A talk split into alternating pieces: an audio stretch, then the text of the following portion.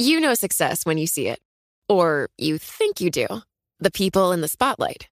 But what about those small business masterminds who succeed at making their money work harder? They do that by having a business bank account with QuickBooks Money, which now earns 5% annual percentage yield. Making your money work as hard as you do? That's how you business differently. Learn more about QuickBooks Money at quickbooks.com slash 5APY. Banking services provided by Green Dot Bank, member FDIC. Only funds and envelopes earn APY. APY can change at any time. The countdown has begun. This May, a thousand global leaders will gather in Doha for the Qatar Economic Forum powered by Bloomberg, held in conjunction with our official partners, the Qatar Ministry of Commerce and Industry and Media City Qatar, and premier sponsor QNB. Join heads of state, influential ministers, and leading CEOs to make new connections and gain unique insights. Learn more at QatarEconomicForum.com.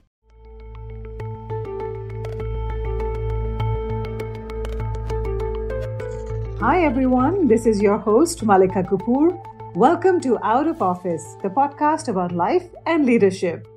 Every week, I bring you a conversation with the newsmaker speaking at a Bloomberg Live summit. This chat is freewheeling and informal. There's absolutely no corporate talk here. Instead, we get personal and discuss things newsmakers don't get asked about on stage or in their office. This week, the reality is that this country cannot afford not to deploy 100% of its talent. It's like running a marathon on one leg. Meet Kathy Matsui, Vice Chair of Goldman Sachs Japan. Kathy created the influential womenomics theory, which links the advancement of women to economic development, a theory that became a cornerstone of Prime Minister Shinzo Abe's plan to transform the Japanese economy. That was an absolute shock. I thought that was a joke. I said, This is the Japanese government.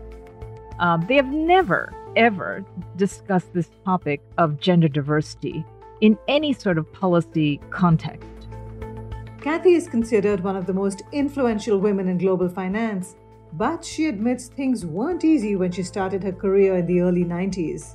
Speaking to my colleague Mark Dawson on the sidelines of Bloomberg's The Year Ahead Summit in Tokyo, she told him she had three strikes against her. She was young, female, and according to some, not Japanese enough. They had an insightful and very interesting conversation, and I hope you'll enjoy it as much as I did. So here's Mark with Kathy out of office.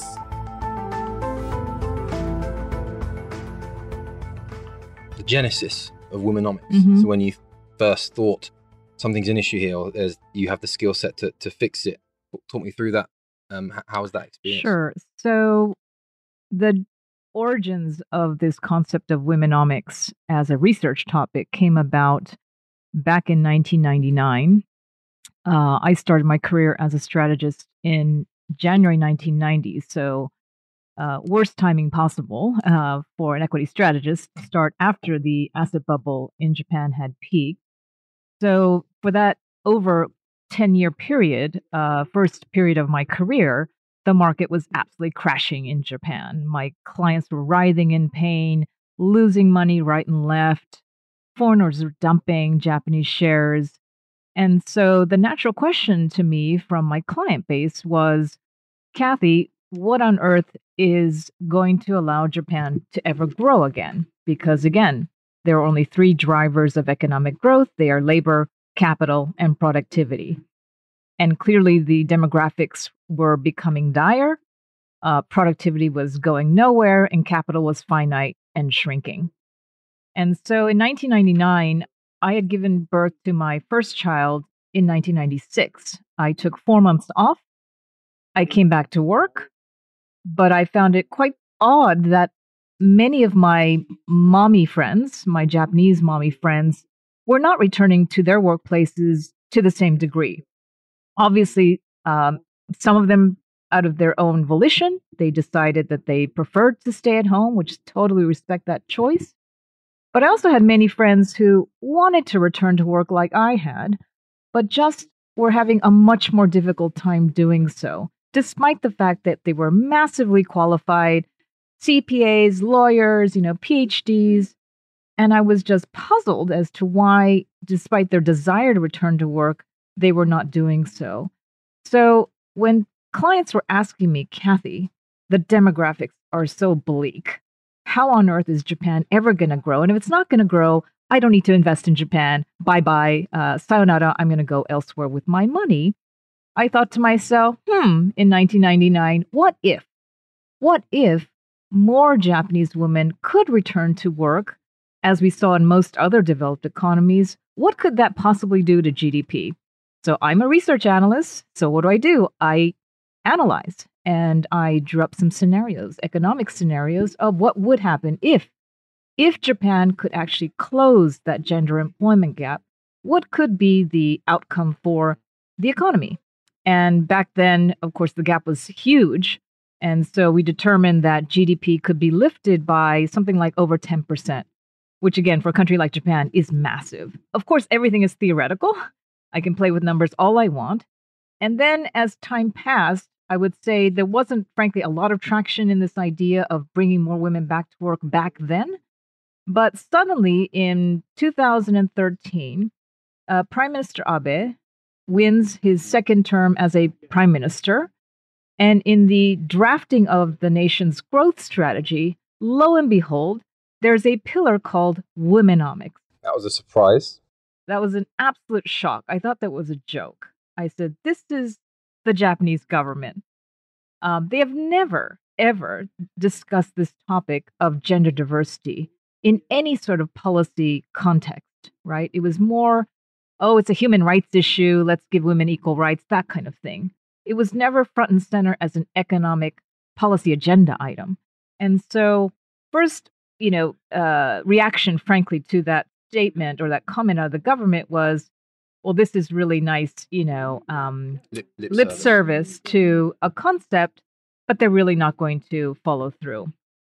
And then, even more shocking to me was they did start to follow through with a number of policy uh, changes. So, for instance, um, we have seen parental leave benefits. Japan used to have average to below OECD average parental leave benefits, nothing special. And they did some comparisons around the world and they said, hey, we think we could make this better. So today, Japan actually boasts one of the most generous parental leave benefits in the developed world. So the mother and the father each get one year off. And if you do the math, their take home or pre leave take home pay is equivalent to about 80% of that salary before they take leave, which is, again, one of the most generous mm. in the developed world. The other big thing that I think they did was to improve transparency. Transparency around gender diversity, because if you think about it, it's really hard to move that needle if you don't even know where that needle lies. And so the Cabinet Office, which sits under the Prime Minister, set out this edict in 2016 saying if you're an organization, company, or public sector organization with at least 300 employees, you must start to disclose gender related statistics and set some kind of gender goal or target. You could set whatever targets you want. They weren't going to force a quota on anybody, but it was really the first time that you could actually open up a, you know, a disclosure document from Toyota or Hitachi or Sony and they actually had to mention mm-hmm. something about gender diversity. That was a first. And to me, there's nothing more powerful than I call shame and embarrassment to drive human behavior in this country. And so when one company, particularly here in Japan, so when one company, one sector does it, many others, you know, tended to follow. And so uh, that's just, you know, two two examples. And then of course, the biggest change I think we observed um, in the last 20 years was that what used to be one of the lowest female participation rates in the developed world for women, at about 56% for Japan 20 years ago, is today one of the highest in the OECD at 71%, surpassing the US's 66 and the Eurozone 62. So at least the numbers, there's 4 million more Japanese women working today than there were, you know, seven, eight years ago. That delta of an increase or that that rate of change is quite massive. Now, of course, we all know that many of those women are working part time, not in a full time capacity. So we still have this ongoing challenge of a dearth of leadership positions for women. Mm. That still has a lot of work to go. But I think it would be unfair to say that nothing has changed. Like I said, I think some improvements have been made. And I think most importantly is in the mind itself that, you know, years ago, you never heard that word diversity or the importance of incorporating more women in the workplace as something that would help business performance or something that would help economic growth. That was never discussed. And now it's kind of a normal thing for newspapers to write about, uh, media outlets like Bloomberg to write articles about too. So I think bringing that um, concept out of the realm of human rights or a CSR kind of activity for corporates and into the context of this is an absolutely absolute economic and business imperative has really changed the game.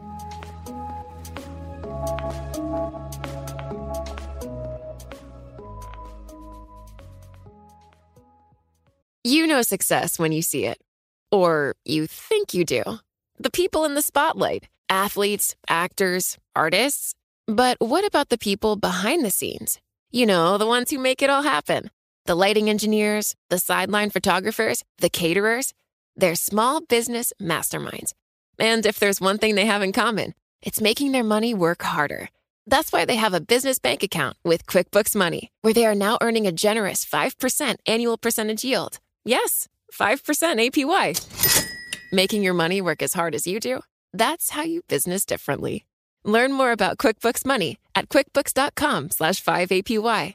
Banking services provided by Green Dot Bank, member FDIC. Only funds and envelopes earn APY. APY can change at any time.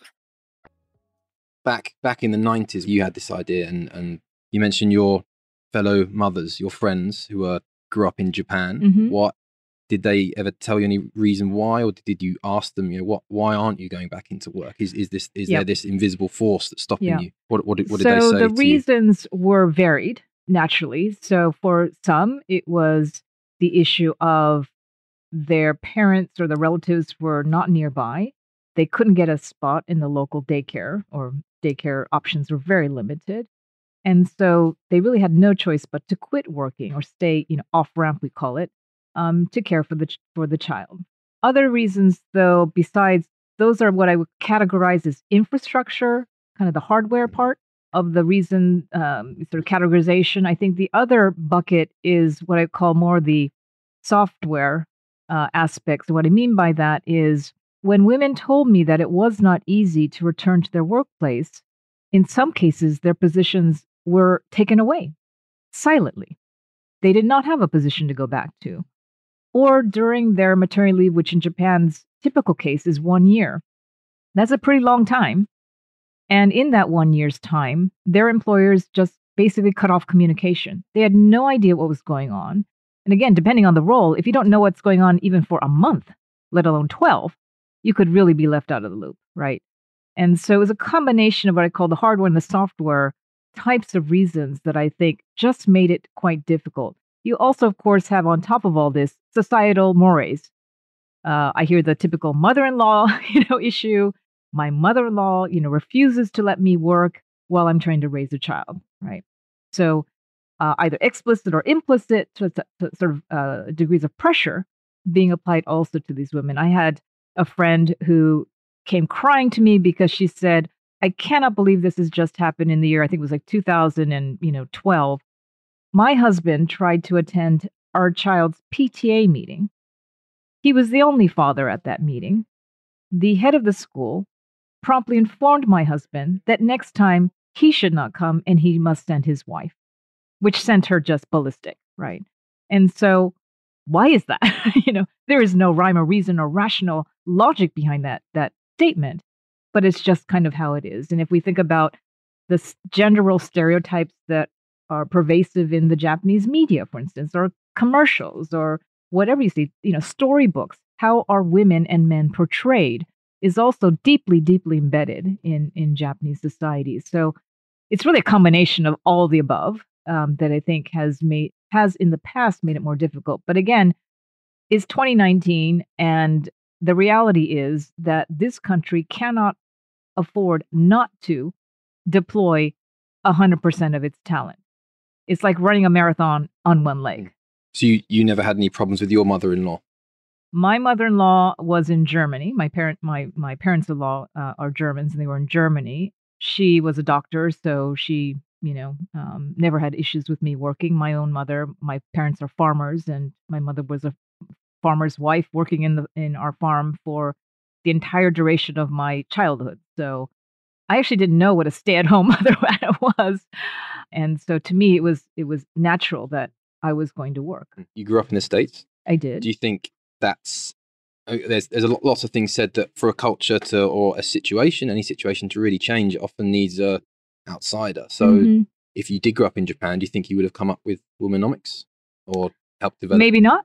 It's by no means um, true that the U.S. is any gold standard for gender diversity by any means, but I think this the relative degree to which I saw women in more uh, aspects of American society, be it the world of politics or you know managing businesses, just in leadership or decision making positions, they're more prevalent versus here. And I really feel it here because I work in financial services. So I was back in 1990 when I started my career, the only female Japanese portfolio strategist. Were there any ov- overt displays of, of, sexism, or was it was it all quite covert? No, if, if there was um, any. It was, uh, you know, my gender was only one of the what I call three strikes against me. I was uh, not only female, and all of my clients are male, but I was very young, just out of you know grad school and then I'm not really Japanese. My blood is 100% Japanese, but I was born and raised in the States. So that didn't really qualify me as a, as a genuine Japanese native, right? So I had not only the, the gender to deal with, but my, you know, um, my age or lack of uh, experience, as well as my nationality to, to cope with. So it was just one of the strikes that I had to manage. But at the end of the day, I am uh, very fortunate to be in a role um, where my performance is quite measurable. Clients vote or they don't vote for you. And so it's pretty transparent, that evaluation process, mm. uh, versus I think a lot of other roles, which may be more difficult to figure out why is that person promoted versus an, another person not. So, are there any clients that you still interact with that maybe they've or or colleagues that might have changed their perception of you you, have seen it. Oh change. yeah, I remember distinctly one a very extraordinarily painful meeting I had. It was a Japanese trust bank. I must have been in my role as a as a senior strategist. I started as, a, of course, a junior one, but shortly after I'd become a senior one, I had a meeting with it was like the bucho, uh, the manager of this um, very large Japanese uh, trust bank, and not just him, but you know his ten colleagues as well. And essentially, it was the probably by far the most painful 60 minutes of my career because anything I tried to tell him and his colleagues got shot down. Uh, most Japanese clients are very polite. They wait after you give your 30 minute presentation to then ask questions. This guy was right off the bat hammering away. He wouldn't even let me finish sentences. He was butting in and saying, that is incorrect. That's a ludicrous assumption, et cetera, et cetera. But I will say, being tested like that and being, you know, frankly humiliated was one of the best learning experiences I've ever had in my career. I came away from that meeting, I was in tears, but I came away from that meeting saying, okay, I clearly was not prepared. I did not know the answer to most of the questions he had asked. So next time, I am damn well going to be more prepared, right? And as time went on, this um, gentleman uh, became one of my best clients. And he admitted at looking back, he knew uh, that I was, you know, young, unexperienced. Uh, my Japanese was still very faulty. He knew, like most strategists in Japan, they grow up as a sector analyst and then they become a strategist. I was a strategist right off the bat. So I actually didn't know too much about industry. I didn't have a lot of experience visiting companies. So I didn't have a lot of micro knowledge, which other strategists w- would have. So a lot of the questions he was poking at me were uh, more on kind of the micro side or things that I mm-hmm. really had no clue about. So I just did my homework and I grew a lot, you know, from that experience. So painful as it was back then, like many life experiences, there was a silver lining. And then um, also in, in your in your private life, you've overcome things as well. Mm-hmm. You had uh, illness previously. Do you think that's everything now seems easily overcome after you've been through that? Yeah, so um, you're talking about my uh, health challenge in uh, 2001. So, just some context mm. in 2000, I was not only made the first female partner at Goldman in Japan, but I was also um, ranked number one in II for Equity Institutional Investor magazine, which back then was like the thing for analysts as the best Japan equity strategist. So I was on top of the world. And then in 2001, in the spring, I um, was diagnosed with breast cancer. And it wasn't, frankly, a complete shock because my mother had had it, my grandmothers had had it. So I knew that I was at risk. But the way my life was, I was on top of the world. And then to be like bombed by this diagnosis was, of course, crushing, but I was very kind of almost analytical about it. I said, you know, I actually even I think told my one of my best friends at the time when I had the diagnosis, I said, you know what? This is a real pain in the you know what because I'm just frankly too busy to have cancer right now. you know, I cannot put my life on hold, which was, you know, if I think back now, like how stupid w- was I back then? You know, similar to that experience I characterized earlier with that difficult client, you know, facing your mortality, and I was only 36, and I'd just given birth to my second child, and she was not even one. It just made me realize that, you know, as the as the uh, trite phrase goes, life is short, and so I really decided to rebalance my life. I focused on things that were not just work related. I started to get involved in charities, the most important of which is the Asian University for Women. We're trying to empower young women like me who are first generation university entrants uh, because I think they're going to change the world. Um, and so that was a, looking back, a really welcome wake up call for my life. That was Kathy Matsui, Vice Chair of Goldman Sachs Japan, in conversation with Bloomberg's Mark Dawson. And remember, you can find more episodes of Out of Office on the Bloomberg Terminal or on our website, which is bloomberg.com. We're also on Twitter. Our handle is at podcast, and we're on Apple Podcasts and also on Spotify. We'd love it if you could take a minute to rate and review our show, so please do that if you can. And I do hope you'll join us again for more candid, informal conversations with newsmakers. This episode was produced by Laura Carlson. I'm Malika Kapoor. You can find me at This Is Malika on Twitter. Thank you for listening.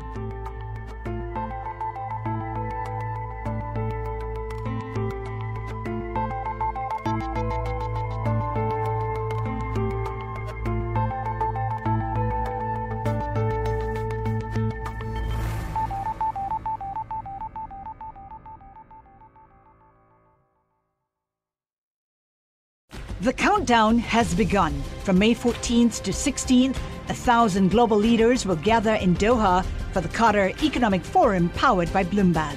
Join heads of state, influential ministers, and leading CEOs to make new connections, gain unique insights, and uncover valuable opportunities in one of the world's most rapidly rising regions. Request your invite for this exclusive event at QatarEconomicForum.com.